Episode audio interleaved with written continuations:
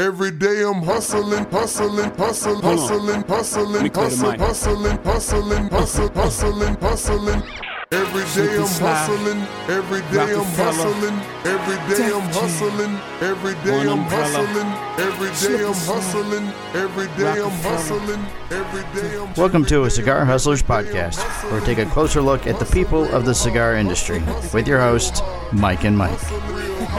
Hustle hustle, hustle real hard, hustling, hustling, hustle, hustling, hustling, hustle every day. I'm I'm Mike, And I'm Mike too. and this is a The cigar, Cigar. Hustlers podcast. Yes! Oh, you got me that time. I hate you. We have a very special guest with us today, uh, a one Dennis Sciole. So Dennis is um, Dennis isn't in the cigar industry. However, he is a fixture at our store at Cigar Hustler. He comes in and breaks my balls at least on a, a weekly basis, at the very very least.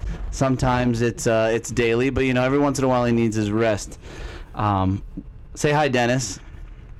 Hello, Mike. How you doing? I'm doing fucking fantastic. Actually, I'm not really doing fantastic, and I'll tell you why. I woke up this morning. We had an Stop, employee. stop turning away from the microphone. I woke up this morning Thank and I had an employee meeting. The employee meeting went really, really well. Yeah? However, when I le- went into the restroom, I came back and my coffee was gone. My cigar You was thought it was gone. the end of the world. My water was gone. Everything was thrown the fuck away. The employees were so motivated after the meeting, they just started cleaning the they minute you threw got up. all of my shit out. You see, that's the problem with an efficient employee. He sees something idle and he gets He's, rid of it. Yeah, he's too good. He's too Yeah. good. So we, anyways, we fired him and You fired him. no, He's Oh, gone. of He's course gone now. not. no, He's gone. not at all. So Just say Emil did it because she's gone now. Right, that's true. But she she could always be back. Ah. So, Dennis, you have a, a, you've lived an awesome life. How old are you? 75. And you've you've been through some shit, and uh, I think that you have an awesome story to tell. And uh, I want to do my best to bring out that story so that our listeners can kind of hear it and get get a knowledge of you know some some people that actually come into the cigar industry, cigar stores and hang out and bullshit, right? Um, you That's know. that's one of the advantages of this cigar as a as a hobby. It's the people you meet. Right, you get a, a big mix of people, whether it be you know. Where else would two people like us meet a man like Dennis? I mean, only if he was yelling at us for doing a not doing a Uh, job yeah, right uh, or something. Getting a ball in his yard or Yeah, something Yeah, like that. something like that. You know, us trying to kill his cat or something. I don't know. It's possible. So, anyways, what's kind of, what's kind of important to me is to try and get your story out. Now, you're currently on dialysis, right? Yep. And how often do you do that? Three times a week, three and a half hours. And how much fun is that? Let's start there. A, a ton of fun. A ton of fun. As a matter of fact, I, I, I'm a, I train myself now to actually sleep. Yeah, when you're there. I sleep for almost three and a half hours. oh, it's a nice nap. And it makes the time go by very fast. Oh, there you get a nappy Oh, poo. yeah. I, I would love a three and a half hour nappy poo during the day. That'd be fantastic. Yeah, but but that happens after I get up from a night's sleep too. Ah, Do you stay up earlier the night before or Uh, no, I don't. Uh, the when you when your kidneys shit the bed, uh, every everything seems to go. Everything Uh, shits the bed. your energy is uh, Without- down, down around shitting the bed. zero someplace. Uh, Uh, your tolerance for uh, uh, for anything uh, goes to zero. wow. Uh, it's just an amazing thing that uh, what you learn about a, a, an organ failure like kidneys. Uh, it took me about uh, I've been on kidney dialysis for a year and a half. It took me about six months to realize all the failures that are attached to a kidney wow. Wow. That's, Well, or kidney failure. well, you weren't. You're not a failure in life, and that's kind of important to us, and we want to share that information, Well- right? Well, you, you know, you got your ups and downs in life, you know. Uh, when uh, I joined the service to get out of the Bronx, All right. uh, I got tired of the Friday night fights. How old were you when you joined the service? 17. 17. Yeah, I graduated on June 26, 1959, and I was in the service on June 29th. Oh, wow. One, one to Give the you other. some idea. Wow. I was actually in the Navy before that. I joined the Navy when I was 17 years old, and I was in the reserves. Uh, in those So days, in the reserves when you were still in high school? Uh, in hi- oh yeah, in high school. Oh. And in those days, uh, uh, you had to get your high school degree. So, uh, and if you didn't get the high school degree, the Navy told me don't show up. Wow. Wow. So uh, anyway, I got my degree. I showed up, and uh, uh, three days later, after graduation, I was in Great Lakes Naval Training Center. And then uh, three months, la- uh, uh, we did some good things. We did some good firefighting, which they probably don't do today. Uh, we did some uh, firing with guns. We managed machine guns and, and rifles and pistols. I don't know if they do that today. And uh, it, it was a, a a basic boot camp. Uh, it was only three months, and then uh, you're you're on your way. Uh, there was a nice selection in the service. Uh, what would you like to do? I named three things, and I got nothing. so then, I don't think that's changed either. no, that probably hasn't changed either. Just, So, a, fo- uh, just a formality. So I wind up. Uh, I I wind. They said to me, uh, "What did you take in high school?" I said, "Well, I took uh, two and a half years of French and uh, and uh, speak a little uh, little Italian." Oh, good.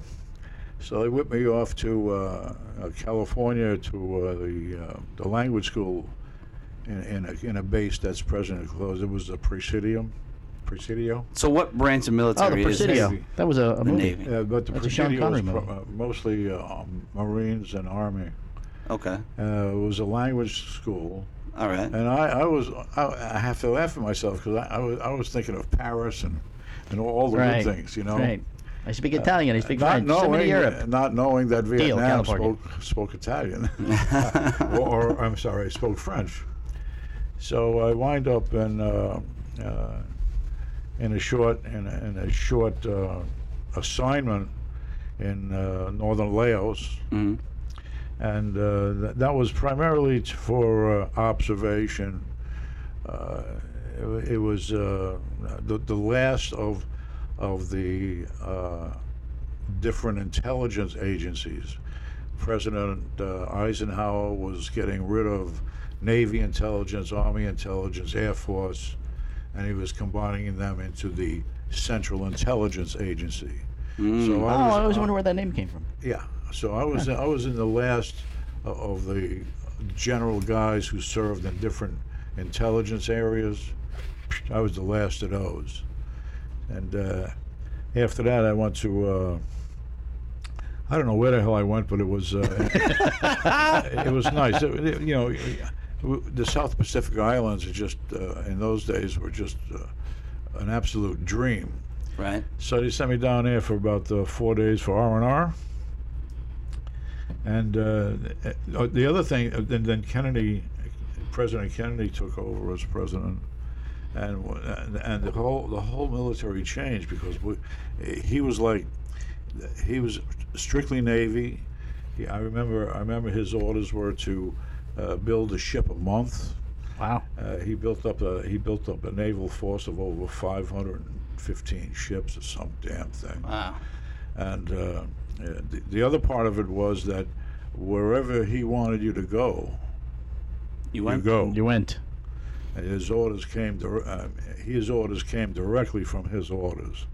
Uh, he, he delegated, of course, he delegated throughout the armed forces. But Right. boy, he was he was a, a commander in chief, a real Very involved. yeah, he was a real commander in chief, and it's too bad when when he got killed. I, I got out and he got killed, and I, uh, it was just just incredible that that, that he would get assassinated. Uh, he probably would have been one of the best. Uh, uh, one of the best military presidents we've ever had, Right. other Wow. than Roosevelt. Roosevelt ran World War II uh, like no other president could run a war, and that's why we won the damn thing. Right.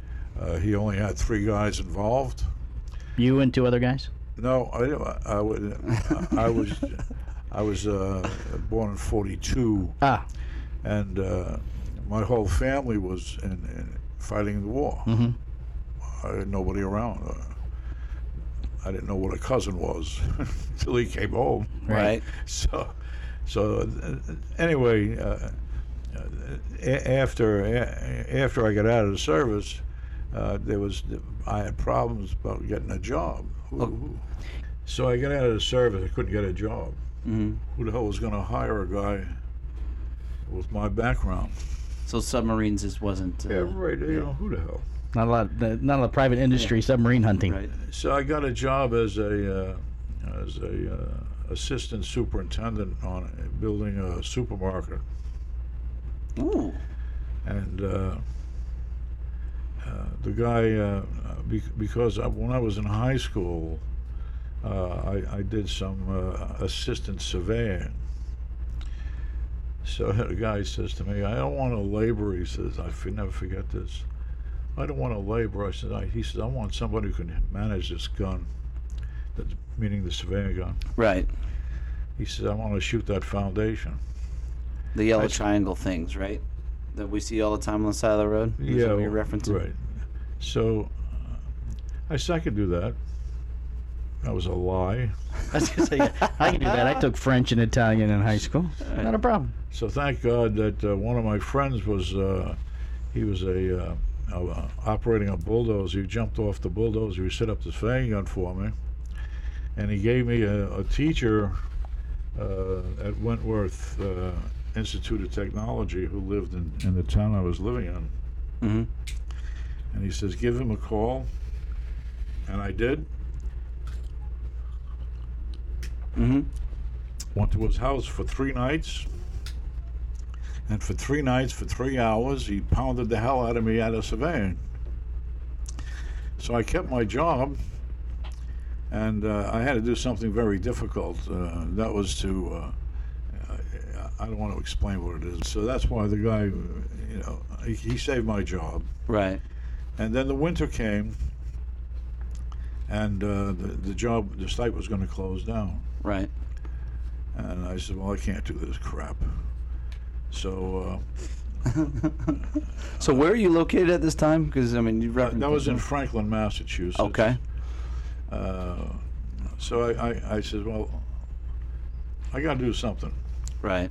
So uh, I bought a backhoe. Uh, that was a rubber tire loader backhoe. Mm-hmm. I bought a uh, tag along and a six wheel dump truck, mostly all on credit. Unfortunately, I got a job across town building another shopping center for the same company. No kidding. This time I was in excavation. I got uh, they gave me the contract for excavation of the foundations and the parking lot. So someone approaches you and asks you if you can do excavation. I'm assuming, right? Uh, it, it evolved. Right. You want to do the job? I said, yeah. I had no idea how to bid the damn thing. Did you already have the equipment then, or did you buy the I, oh equipment? yeah, I had the equipment. And the equipment. And, Okay. and my He's- monthly note was coming up like in 27 days. He's driving know. around with a backhoe, a tag along, and a dump truck. Gotcha. And goes, That- "Do that you- was can you pretty- do excavation? Uh, Oh, yeah, I got the Yeah, equipment. yeah, I'm I good. did- yeah, I've done I that was- lots of times. I've I done was that lots of gonna use times. the earth, man, I, and that was it. I, you Yeah, know, no I got problem. a dump truck. I got a backhoe, and well, that, that this is going to be the, the whole nine yards. So uh, I did that work, and then I came back to where I was before in the spring. Mm-hmm. So I had two sites. Thank God. Because that, that made me keep my machinery. Right. Paid the notes for the machine. Of course, I was living on probably uh, $30 a week, but my machinery was getting paid, and I didn't have to worry about diesel fuel. In those days, it was like 25 cents, maybe 15 cents a gallon. Oh wow. Thank the Lord for that. And the backhoe would, would, would actually uh, last two days in fuel. Uh, so that was good. Thank God for that. There was a lot of things I, I was really worried about. And uh, it seemed to work out. I didn't want to use my dump truck because, boy, that was 90 gallons. Of Right. ga- Wow, I can't do that. So I used that dump truck uh, minimally. Then I bought a I bought a bulldozer for some reason. Be- because I was I, I was running my backhoe and I was working my ass off trying to move a lot of dirt. And I said, "There's got to be a better way." Right. So I got a John Deere 350. Then I got a John Deere 450. Got rid of the 350. I'm the cat's ass. Right. I'm growing like hell. And then they gave me another one up in Norwood, Massachusetts. Pretty good.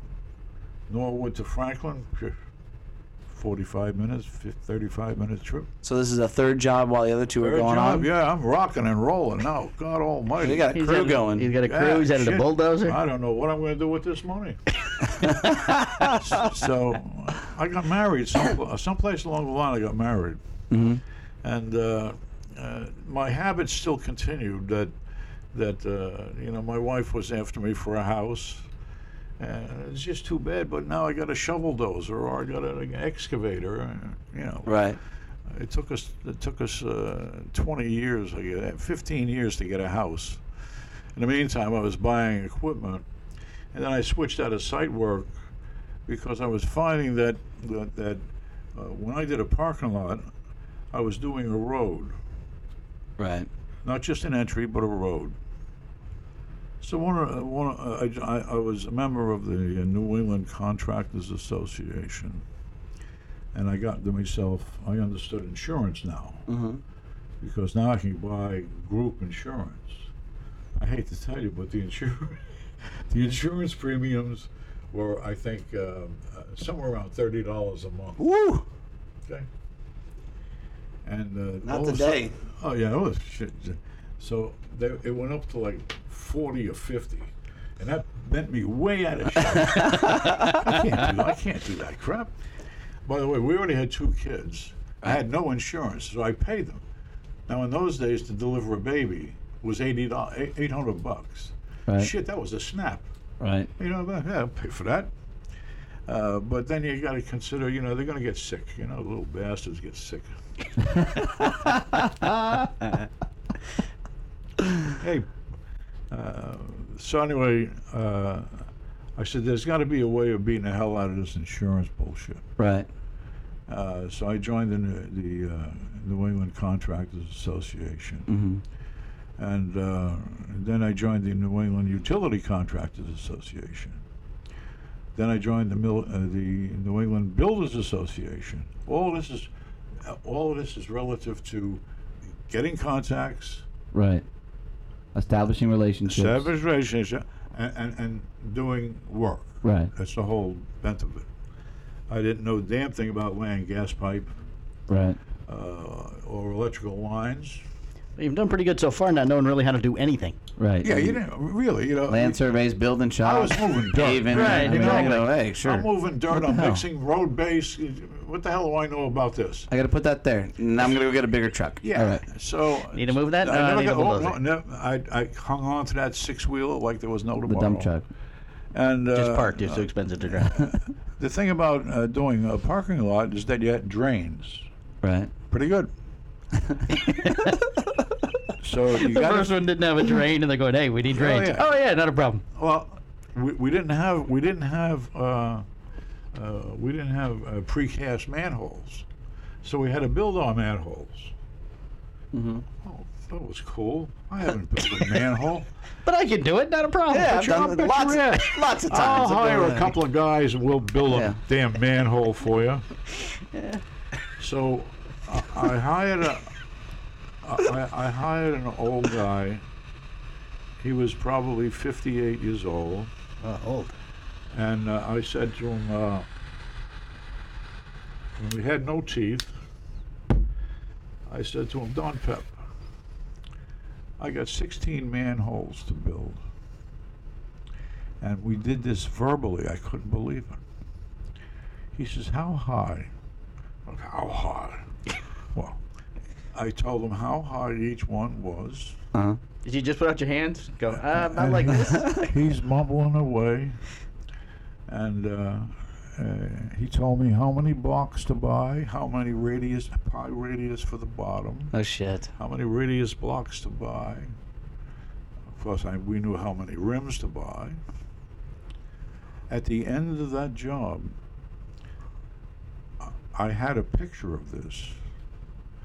At the end of that job, there were so few blocks left that I had to stand while eating lunch, and the crew was sitting on the balance of the blocks. No shit. The guy just mumbled away. I couldn't understand what the Christ he was saying. he, you know, he was he was old Italian. My my ear was not attuned to that uh, dialect, Right. and uh, he kept on mumbling away. No teeth, God Almighty.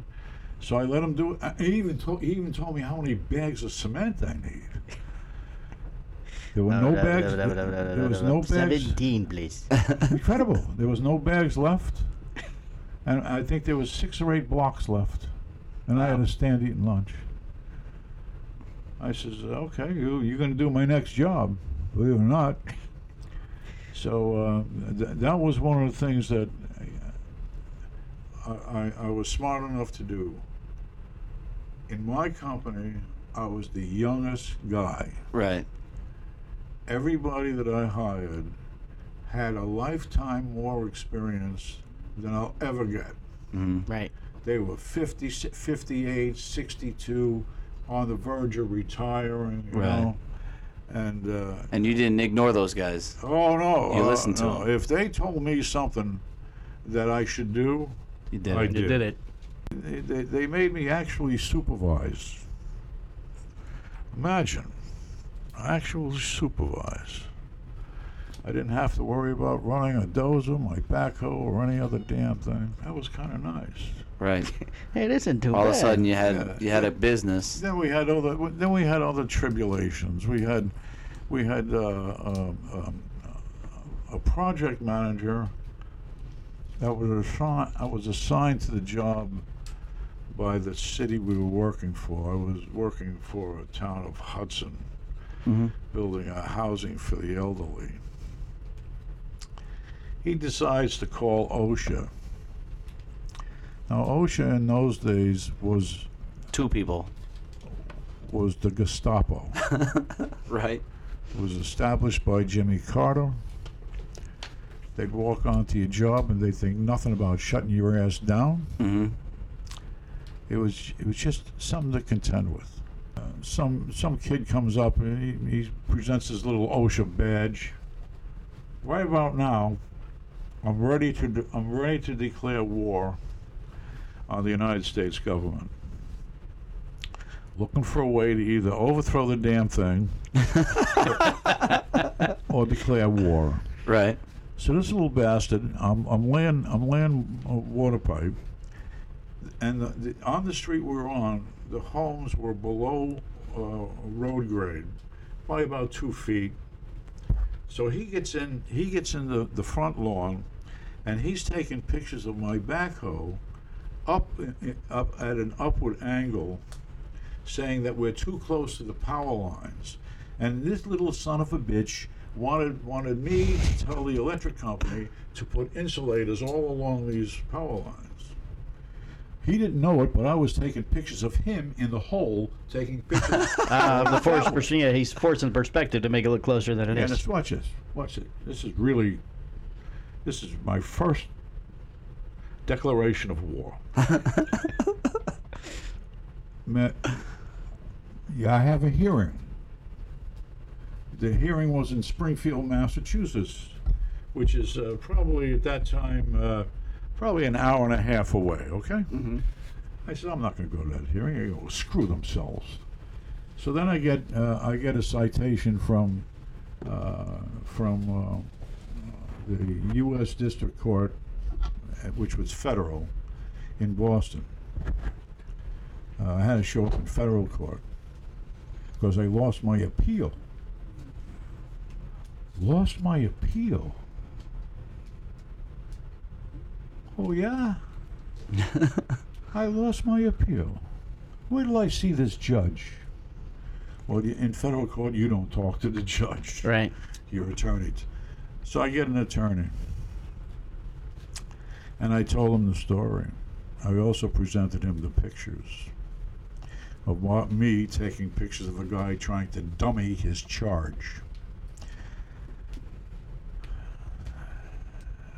Now, that, that was in 74 or 5. Uh huh. Of course, you don't go to the federal court tomorrow. We went to the federal court someplace in 1980, maybe. Okay. Yeah, had to be 1980. And uh, I was warned that if this goes to the Supreme Court, it's going to cost me $10,000. Hmm. So I got together with the associations that I belong with. we generated almost a million dollars hmm, Nice. because this reminded everybody of Russia or Germany before World War II. What are you shitting me? Right. So we raised a lot of money. Reagan became Reagan was president elect. We have a Supreme Court hearing. Which they call it a hearing. It's actually a trial. Uh, scheduled for February or March. The first thing Reagan did was to grab all the OSHA rules and regulations and negate them. No kidding. So I had put up, most of us put up, you know, five thousand, three thousand, eight thousand dollars just to get to where we, Right. just to Just- return just the to get damn to the hearing. attorney to see us. And, and then we get, I get a letter, one line letter, and it said, "Dear Mr. Sciole, our case is moot." I was bringing him up on the on a violation of the Fourth Amendment, First Amendment, and there was one more somebody brought up. Right. And and my, the, the First Amendment, of course, was my right to free enterprise. Uh, no due process. And uh, when I went to the federal judge, oh, the fine was $35, No shit. and I didn't want to pay the fine. Out of principle. It's a alone. principle. Yeah. I'd rather pay the big money to strike the whole damn thing down. Otherwise, I'm going to declare war against the United States government. Right. I was I was really uh, I- I was really wound up.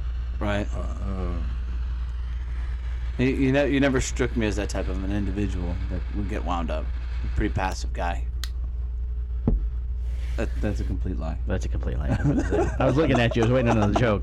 see, I knew I was violent. Half the fun is winding Dennis up when he's I knew I was violent because I, I, you know, coming out of the Bronx, all you had to do was say a cross word, and I was going to shove my fist down your throat. Right. So as a result, as a result, I, Not much nev- has changed. I never bought a gun. Right. it's probably smart. Probably a good idea. You're a Yeah, I didn't man. want to kill people. Okay. Right. Uh, unless unless you're going to kill me, I didn't Right. want to kill you. Right. So uh, I took the legal route, and uh, we we had a good we had a good attorney. There was three constitutional amendments that our OSHA was violating, and the judge uh, in Boston. He, he understood my case, and he said, uh, "I'm going to find you. Uh, I'm going to find you uh, uh, guilty with something."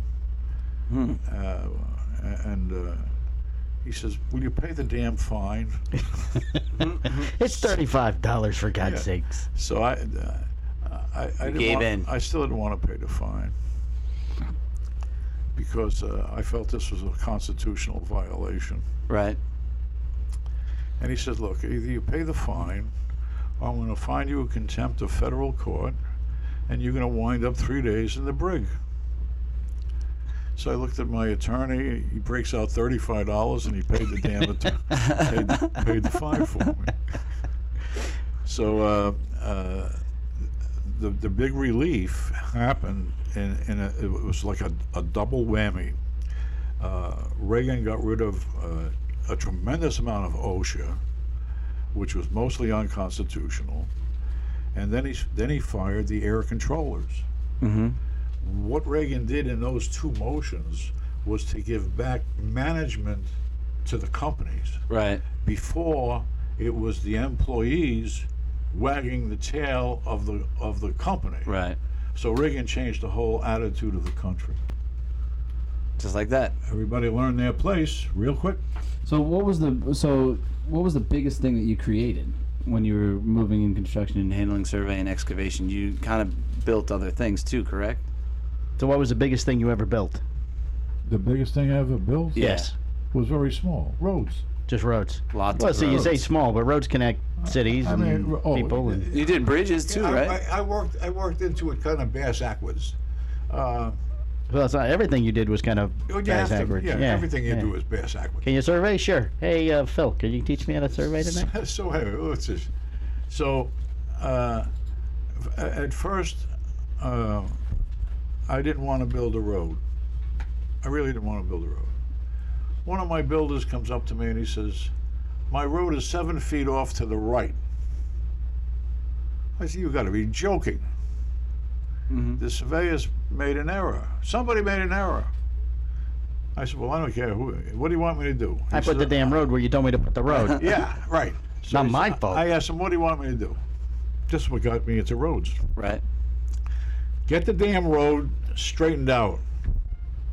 So I, and he told me seven feet. I took my own surveyor out there, and uh, we did some shooting. In fact, I was doing a lot of surveying in those days because now I'm a smart bastard, right? Now you're a surveyor. So uh, uh, basically, we moved the the road. We cut seven feet off this one, this side, stuck it on the other side. and w- what I was, what I, what it forced me to do, is make sewer connections to houses. Okay. So I got a couple of guys. We, fifteen hundred bucks. Now a sewer connection was probably worth about seven hundred. Right. but because there was a dumbass involved, I charged the guy seven fifteen hundred dollars a connection. He takes my ass to court. Stupid. Takes me to Yeah, you don't local, take Dennis the card. Wait, watch this. he takes me to the local court, to a local jurisdiction. And who's the judge? The judge is, is the father of one of the kids that I, that was in my scout troop, and one of the kids I was coaching in baseball. The, the trial lasted about seven and a half minutes. He read the Wall Street Journal, and he says, uh, "You got you got to pay the guy in full." And uh, I did. And my and my son needs to play first base next I week, got Mr. paid in Shirley. full. I was, and here I, I and, and that was oh, that was another thing that kind of really got my ass.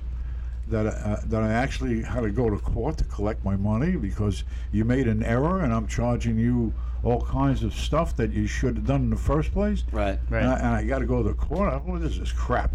What is this score? I'm like thirty-five dollars in the hole from before. Yeah, Right. right. Then I oh yeah, and then, and then I actually came out with a thousand dollars because my damn attorney took a bunch of money. Took a big Right. hunk but huh? that's okay. That's all right. And anyway, uh, that was the beginning of the end of me working in Massachusetts because I found out too much about how the laws are skewed toward the contractor and not toward the subcontractor. Right. Ah, so got you. goodbye, So goodbye. I'm out of here. goodbye. Got my job. Someone. I got Taking my dump truck, my excavator, my survey equipment, my bulldozer, Yeah, my tag along, and I'm out. right. You, you know, I, I, so, yeah. No, now I'm a, I'm in debt up to my eyeballs. I mean, you, I couldn't see sunshine. Leaving it all behind. So, so anyway, uh, I says goodbye, and uh, uh, I, f- I found uh, a company in Maine called Bridge Construction, and uh, I was a quasi subcontractor for Bridge, and he was uh, one of the Maine's largest uh, excavation contractor. So I did for him uh, all of his off ramps to 95. I couldn't qualify for 95 because it was strictly federal money. Bond issues were high. Everything was really tough to get qualified to do a federal road. Mm-hmm. Right. But the over, they didn't seem to care about the But the- off ramps. the off-ramps. Thank you very much. And what was nice about that is that I could minimize my crew. I didn't need 70, 80 guys. You know, Right. Yeah, You know, if, you know, eight to ten men. We're doing off ramps, on ramps. we're doing clover leaves. You know. We just can't do the road to connect That's everything. when I bought myself a geometry book, a, a high school geometry book, because now I'm saying, what, why am I have to pay a surveyor to do all my radii? I Right. can do all of that stuff myself. I did, and uh, luckily they, they had a bridge. It was a bridge was already built, and and my fir- and my first clo- my first ramp was to come off the ramp and make a semicircle and come onto the bridge. Right. Well, it came out perfect. I said, "Hey, this this This is I'm- easy, I'm piece of home, cake, man. right? this is it." So uh, I, I did. Uh, I, I kept on doing uh, off ramps and on ramps for a long time. Uh, I laid a lot of I laid a lot of water lines, a lot of drain lines under Jimmy Carter, Mm-hmm. and uh, uh, that saved the day. But it wasn't enough. I, I got rid of some equipment, had to shape down real quick. Right. Didn't know how to do that either. Uh, so I had to shape down real fast. And uh, I worked down to myself, uh, I don't know, we had just had one crew. Uh, but that, what, what I'm going to tell you, that one crew, oh, I hired here, another Office of Economic Opportunity comes up to me and says, "You don't have any females." I said, "I'm going to have females here running, uh, you know, concrete pipe." Right. Well, you have to have females. I have to have females. So I hired a whole crew of females. Every every I said, "You get me a female backhoe operator. I'm hiring her tomorrow. Get me a couple of three female laborers, and I'll hire her tomorrow." Uh, the laborers lasted a week. They couldn't handle it. Right. That's it's hard work. how difficult, huge. They don't really understand. They just didn't understand. Well, it's a different time too. And- and right. yeah, uh, right. I mean, you know.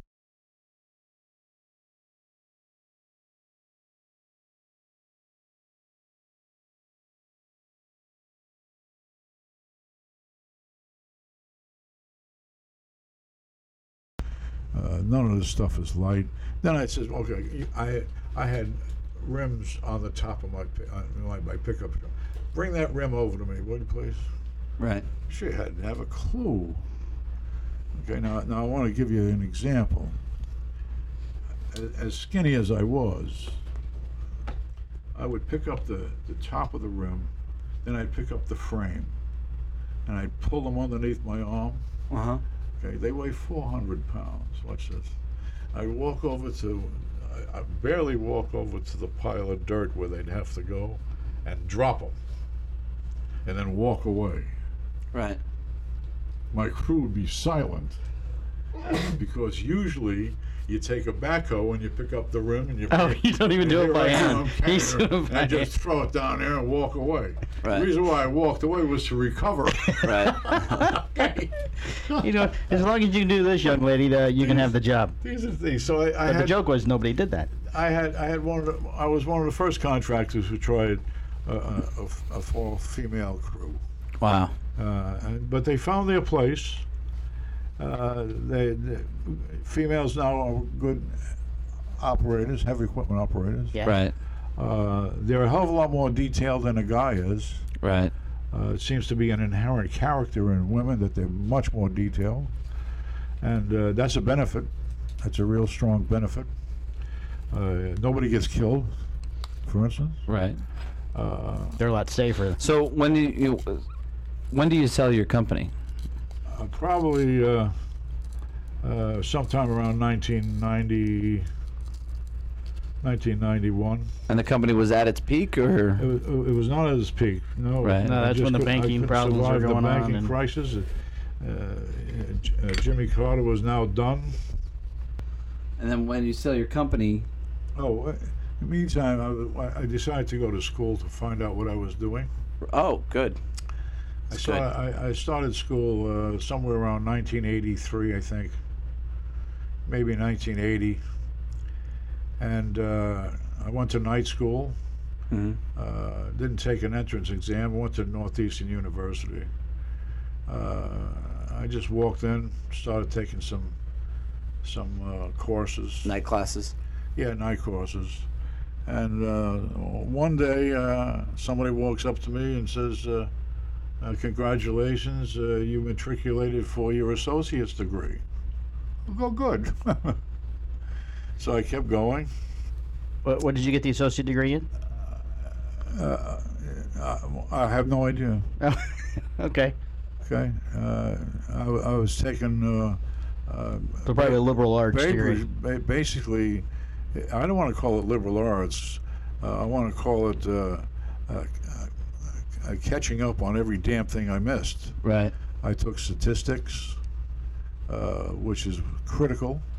I mean, you you've taught yourself a lot over your lifetime. I mean, I can't imagine school wouldn't be that difficult. At this it, point. it, it really was, because I'm working. Oh, gotcha. Yeah, doing the so same thing. Uh, what I used to do, Working and going to school. I tell you what I did. I went to school on Mondays, Wednesdays, and Thursdays. Mhm. Two courses a night. I'd get out of school at 11 o'clock, slept like a son of a gun until about 5.30, and went to work. Right. Right.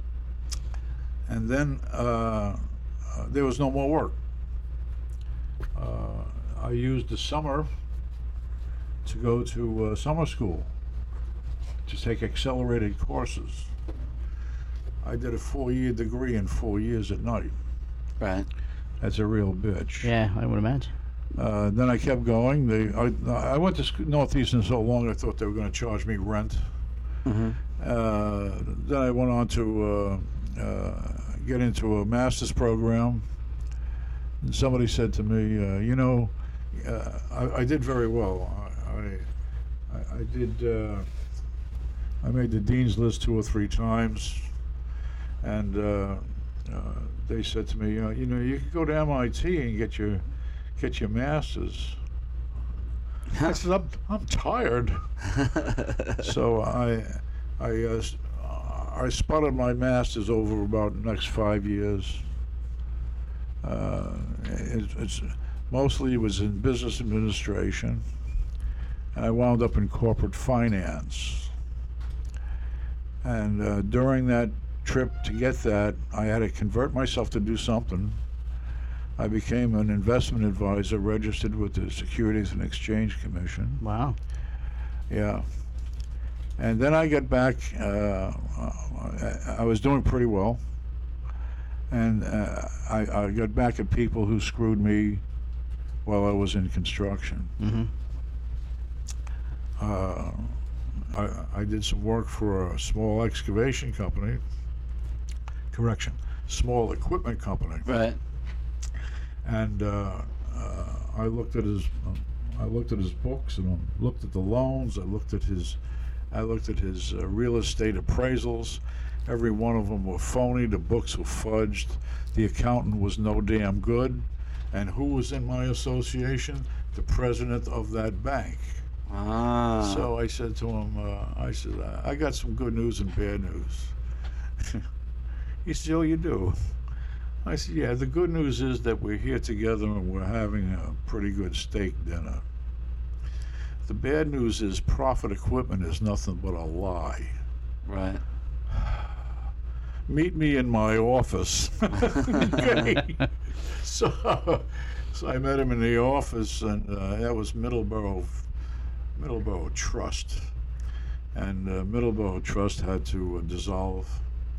Found out that too many of his loan officers were friends with so many people that they lent money to. Ah, gotcha. That the loans were shitty loans. the good old boy deals. Yeah, they didn't meet qualifications. They were dummy. And, but he decharted.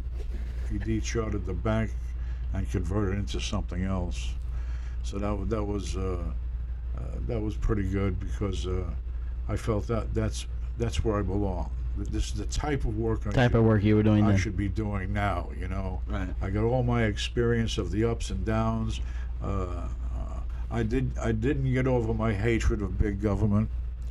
Uh, uh, I still have the arrogant attitude toward big government. mm-hmm. Uh, I, I, they, now they're after our cigars, for Christ's sake It's true. and uh, that's that's a lot of baloney. You know, uh, the, the baloney is is not not to say that we're trying to save your life for you, not for smoking. But but it's my prerogative to save my own life. Right. Right. We've been we've been indoctrinated to think as as a community, uh, as a cumulative. Well, that that stems from communism. Communism is a group of people who who conform to this, and that's it. and no other knowledge. God forbid you have any other knowledge. And our government is only not the same thing, but our government is getting so far into your life. You say, get the hell out of here for once, you know. Uh, th- that that I think that stems back from my days of, my my long-term battle with OSHA. I- I think it stems back from, believe it or not, uh, my father's dying in the hospital. I was nine and a half years old. I couldn't see my father because I was in 10. Right. How would you like a bat upside your head? okay? So my father dies without me seeing him. I go to his funeral. Obviously, I'm at his funeral. Now it comes time to close the casket. I had to go downstairs in the basement because they're going to close the casket to my father. If you don't think that stays with you for the rest of your life, Right. You need a doctor. Right. Okay? Well, thank you for coming on the show, but Yes, we do Thomas, have a thank you very few much. questions we'd like Oh, to we're gonna, ask. we're gonna hit him with a question. Absolutely. He's, a, he's, a, Ah. he's a person that we're interviewing, person of Gotcha. interest. Okay, we have four questions we ask everybody that we have on the show. Four standard questions. Yeah. All And you're Well, don't sound them. so disappointed. They're good questions. We, we went to a lot of trouble to come up with these questions. Okay, you ready? No. No, he's Good. not ready. We, we, we don't want you to be ready. All right. Question number one: What one person, living or dead, would you like to share a cigar with? My father. Yeah. Uh, it's because he died when he was nine. Yeah. Oh yeah. All right. Question number two: What is That's, your? that's all you want to say about it? That's it? Your father? Done? He's gonna. What else are you gonna say? Right. He he was my friend. Right. And uh, uh, he, in in eight and a half years, nine and a half years, the guy taught me so much. Uh, Right. There's nobody else. If he, if he was alive today, uh, I can't remember if he smoked cigars or camels. Doesn't matter, right? Doesn't matter. Doesn't matter, but uh, I think he did smoke cigars once in a while. And I would uh, like to share a cigar with my father. All right. Very good. All right. Question number two: What is your favorite cigar? Ooh. La Aroma de Cuba E. That is a fucking fact because we only buy it for him. He Oh, buys, really? You only carry here smokes the him? goddamn thing all the time. and when we run out, God fucking come hell or high water, we fucking hear about it. I'll tell you what. Shit is getting serious. However, I will tell you this: he does smoke a lot of the Intemperance EC Virtue now. Yeah, I do. Yeah, but it's good to know that you know he has an It instant has a answer. fallback just in case. Yeah. All right. Question number three: What's the best piece of advice anyone ever gave you? This is gonna be. on- This, this, I mean, this Best is a piece long. of advice anybody ever gave. Yes. Yep. Pay attention, I guess. Pay attention. Pay attention, be aware, Yeah. and that. Uh, That would that would fit within his life because a lot of his businesses you picked up from something either you had to do or something that needed to be done with something else you were. Well, you always doing. listen to people around you. Well, yeah. One, when when somebody said, when my father said to me, "Pay attention and be aware," that's that was his shorthand. Mhm. Uh, what what that means to me is, uh, I gather information from everybody. Right. Uh, I, I, I find it, it, it educates me uh, to to to how how things have changed around me. When he said, "Be aware," uh, and he told me to be aware because we were in construction. I was a little kid, Well, Right. right. yeah. and it's so easy for me to get killed. Right. So I had to be aware of, of just everything around me. Right. All right. Final question: What one fictitious person would you like to share a cigar with? Somebody from a movie, a character in a uh, book. Oh, fictitious person. Yes. James Bond. Oh, ah. there we The go. original James Original Bond. James Bond. That would be cool. Yeah, absolutely. you know, that was probably the fastest answer we've had for all four consecutively. You know, Yes, and he yeah, was, was. and you were certain about every answer, which is fantastic. Yeah, yeah. Or the well, people that sit there be- and you think get to be an old think. fart. You get to be sure about a lot of things. well, You know, we love you. We uh, appreciate you coming onto the show and, um, you know, giving me a hard fucking time every week at Well, I least. at a do. I, I make sure I do. I appreciate that. You know, we got to have the right just TV think, channels if on. I don't give you a hard time, what are you going to do? I enjoy all your stories. I think that it's great that we can actually share it with everybody on, on a bigger level. You know, you've lived a, a tremendous life. You've been through a lot of shit. There's always people that have that view of, you know, I'm I'm in the dumps. I'm down and out. I don't, you know, they don't have an answer to what they're to do in life. And here is a guy that has gone through life, ha- have had you've had some hard parts, some great parts, and whenever the going got rough, you just kind of looked within and said, I can do that. I can figure that out, you know? When I think a lot of people look outwards to try and find the resolve, when at the end of the day, everything you need is inside, right? And you took you took nothing and you turned it into something, you Yeah, know. that's and, right. And You- and you know you you lived you lived well because of it. You, you know you, you your your son is obviously taken care Well, of. I know, think the best thing in my life are my two kids. absolutely, absolutely. Well, again, thanks for Yes, coming thank on you, the show. Dennis. Always a pleasure seeing you when you come in. Thank you. And now it's documented. It's, it's been fun. It's documented. It's recorded. I'm gonna go outside and throw away every aroma de Cuba that we have. That's it. so now when I croak, you're going to play this at my funeral. Exactly, on a loop. All right, thank you everybody for listening. All right, bye. Thank you. All right, folks, that's it. Show's over. If you like what we're doing, please tell your friends about us. Leave feedback. We always like to hear if you like the show or not, or if you have any suggestions for guests that we might possibly uh, bring on at a later date. You can find us on our Facebook page at A Cigar Hustlers Podcast, or you can follow us on Instagram at Cigar Hustlers Podcast. Thanks for listening.